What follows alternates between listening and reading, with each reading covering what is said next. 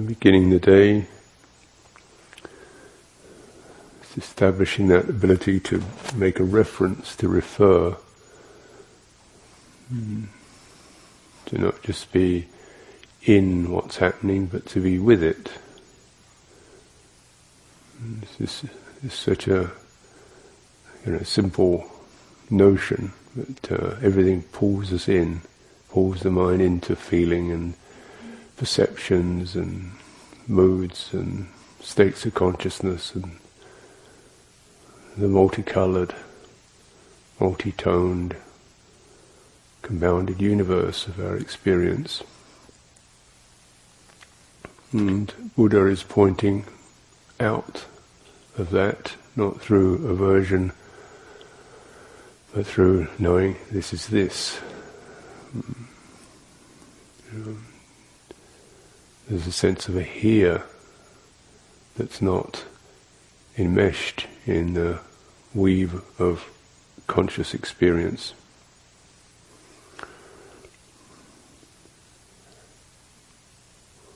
This is we're referring to. It's like this now.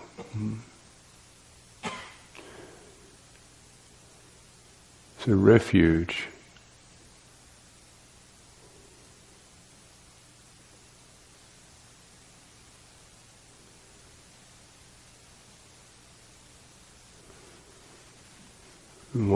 such a tone, such a word is used, refuge, to something to take refuge from, something to be concerned about, to be on guard against.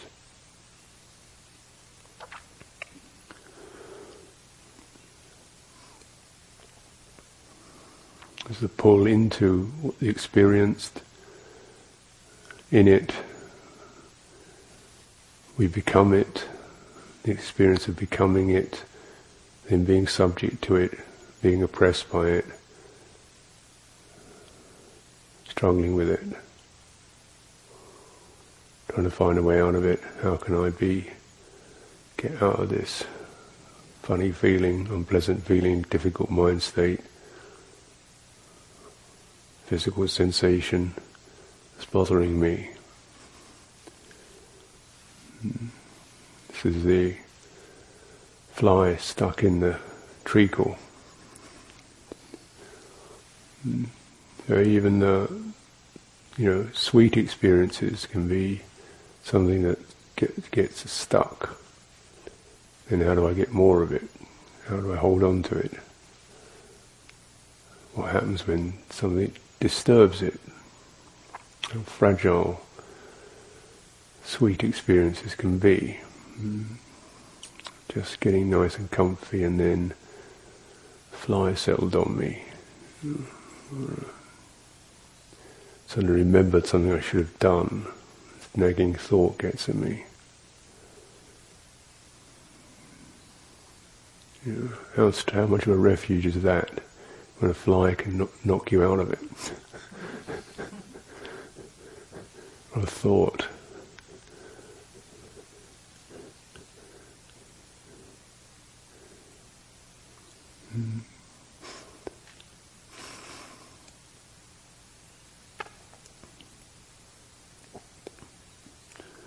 So it's, it's primary um,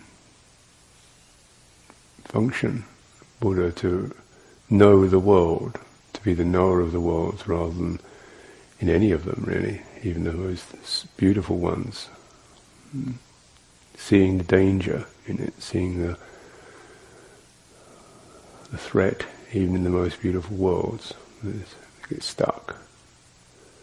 And we lament when it disappears, or we want more of it. And the difficult ones, we feel sick, feel tired, feel groggy, headache, you know, don't feel so good. And go into this, oh, I can't practice, can't meditate, oh, it's going to work for me. And sort of bleating, bleating of the mind.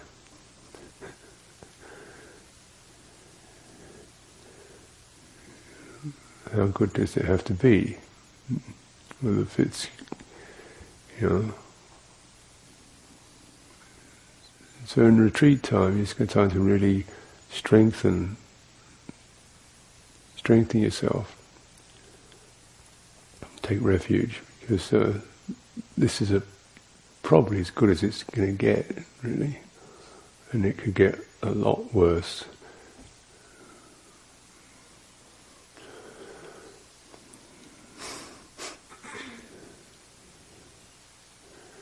You know, normal day, busy things to do, the kind of power and pressure and push of daily life. Is it going to give you a break? Probably not. Where do you find it? You've got to, you know, have your wits. And uh, so often, you know, phrase "a spiritual warrior" is uh, used for a particular reason. It's not about blind hacking. It's about strategies. Wise warrior. You will find your ground. It's not really going to be in any form conditioned arising thing. You know, they may give you a, a vantage point for a while. Use it. Use the body while you can before it breaks up. But even in body, it's really the here-ness of the body, not the. It's, it's that ability to offer you a, lo- a sense of location, of now, of here.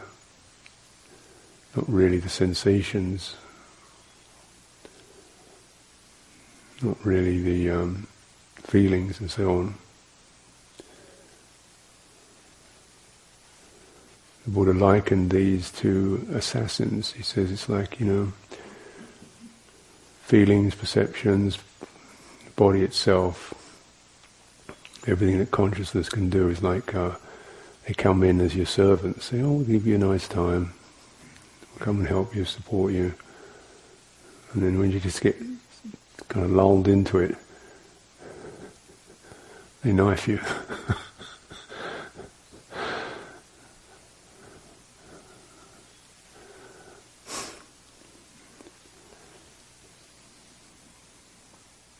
So you know, taking taking refuge is you know, using when the aggregates, when the khandhas are agreeable, we can, you know, using that to build up a sense of re- reference, and this reference itself, right reference, that um, panya, discernment, Buddha, awakening, mindfulness, these come to Say, well, you know, okay, this is this. This is the mind going crazy. This is the tumult of thought. This is woozy feeling. These are the the assassins at work. You know, get out of here. Step back. Be on guard. It's like being a boxer in a ring. You know, you their sparring partner give you a few throws a few left hooks. You've got to learn how to be light on your feet, not just you know going your guard down and stick your head out. So it's that uh, vigilance that's required. What are we getting born into anyway?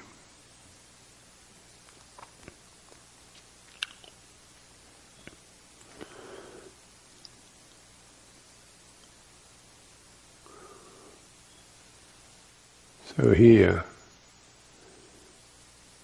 you know, we can know what is here, what we experience as being here is changeable. Mm.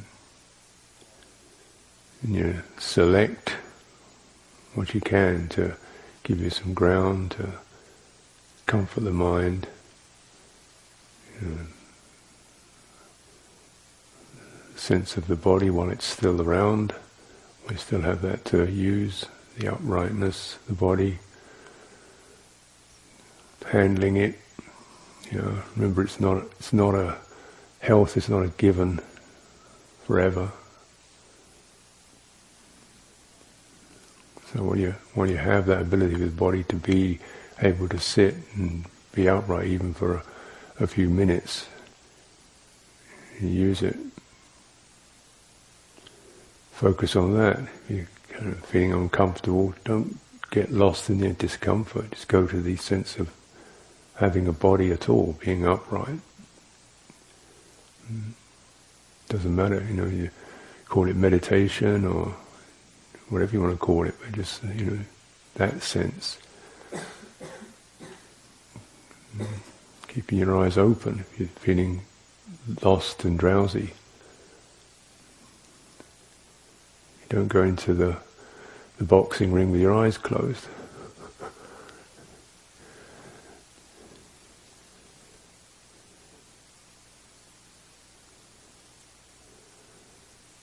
starting to arrange the body, so you, you're with it, you're not just, uh, you know, lost in it. So you draw it up, open it up, take some breaths, you know, control the breath, push it out, stop, check. So you're letting the system know there's, there's, there's an awakener here who's not just going to buy anything that's happening. You're going to be a bit choosy about what you choose, what you want to stay with.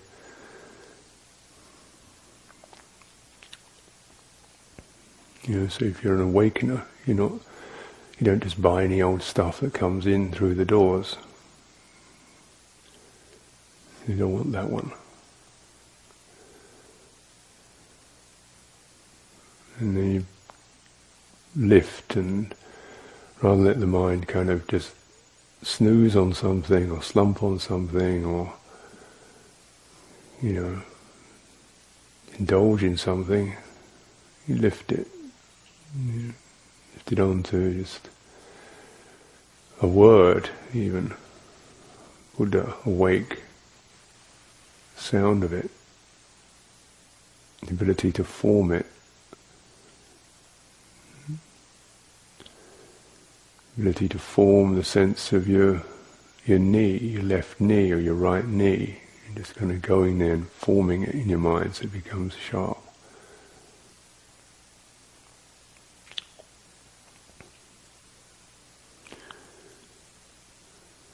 Feeling the pull of mind pulling into its streams and strands of flow and feeling and thought. And feeling that that pull itself is something you recognize, the drawing in the vortex of the story and the narrative and the, you know, becoming the time sense from this to that. Feel the pulling of that, kind of funneling down into something again. Just kind of, do you want to buy that? Do you want that? Mm.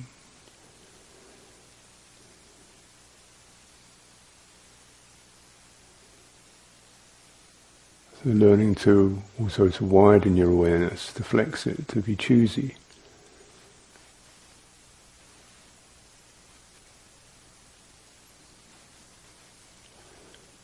You can widen your, your awareness to include the whole room, sounds the creatures outside, light. You can narrow it down, you flex it, this is a good, just a good yoga for the mind. Mind tends to just go into a kind of focus, attention on, you know, kind of, but then without really activating it. This is like somebody just buys any old thing. First thing that comes under your under your nose, you buy it. That uh, an awakener is someone who's choosing. Maybe check it out. What about? Am I? You know, do I need anything for a start?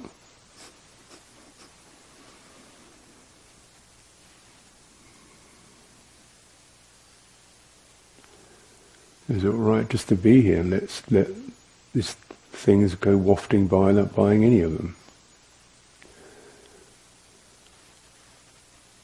Do we select something that seems that's going to, you know, lift me up. That's going to, you know, cause some energy to arise. To do a little bit of work in the morning. Mm. Sweeping around the body. You know, the feet, left foot, right foot, knees, shoulders, top of the head just moving it around, sort of do some bit of uh, work, movement. You know. This is generally the mind suffers from two particular moods. One is momentum; it's just he- helter skelter into whatever happens.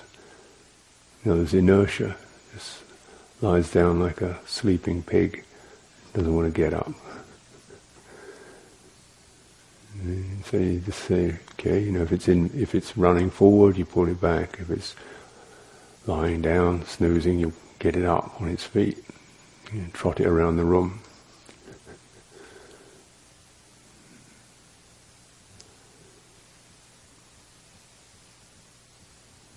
Deliberately think.